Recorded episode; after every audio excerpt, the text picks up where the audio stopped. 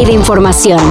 Titulares nacionales, internacionales, música, cine, deportes y ciencia en cinco minutos o menos. Cafeína. A ver a qué le suena esto.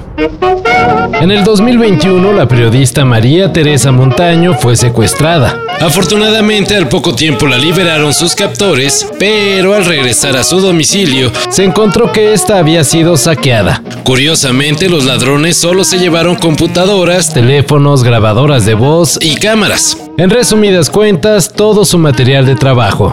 En ese entonces, María Teresa investigaba un desvío de recursos de alrededor de treinta y cinco millones de pesos del gobierno del gobernador del Estado de México, Alfredo del Mazo.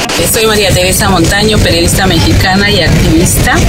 Estoy en Barcelona desde el veintiocho de julio de este año como parte de un programa de acogida temporal a periodistas en riesgo.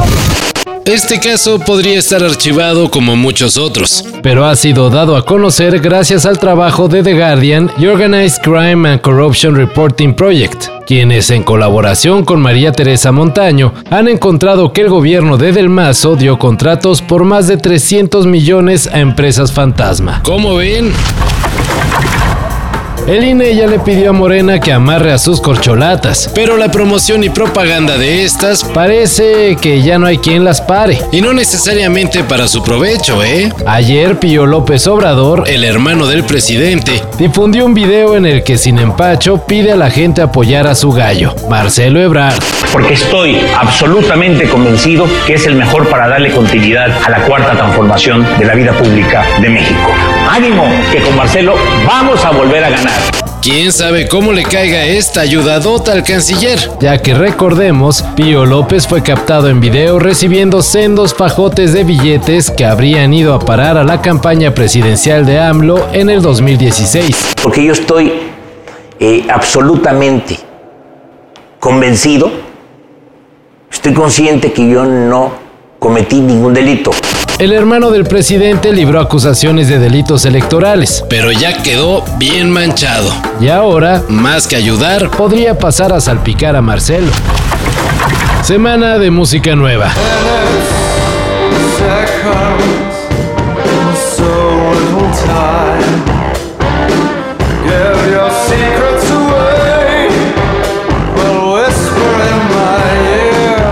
Queens of the Stone Age adelantó otro poquito de su nuevo material y compartió en plataformas su nuevo sencillo, Carnavoyer.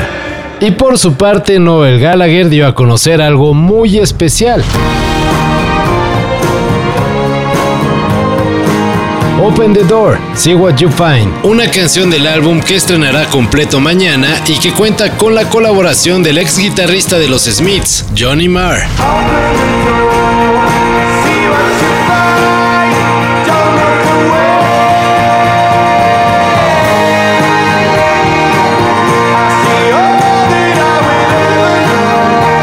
¿Qué tal? ¿A poco siguen de necios preguntándose por Oasis? Se nos acaba el fútbol. Ayer se jugó la final de la Europa League y luego de un partido en el que hubo polémica arbitral, Sevilla y la Roma definieron todo en tanda de penales, dejando al portero del club español, Yassine Bono, como héroe y al Sevilla como campeón. Por esta competencia, su competencia, ninguno la quiere más que el Sevilla, el más ganador en la historia de la Europa League.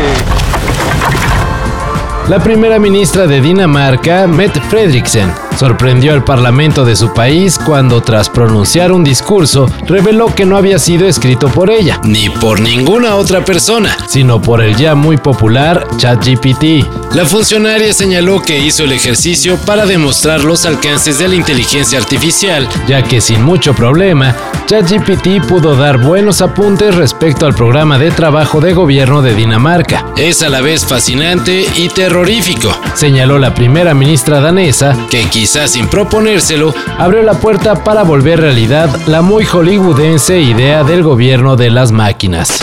Nuestra humanidad siempre ha dependido de máquinas para sobrevivir. El destino parece que siempre actúa con cierta ironía. Todo esto y más de lo que necesitas saber en sopitas punto com. El guión corre a cargo de Álvaro Cortés y yo soy Carlos El Santo Domínguez. Cafeína. Un shot de noticias para despertar. Lunes a viernes por sopitas punto com y donde sea que escuches podcasts.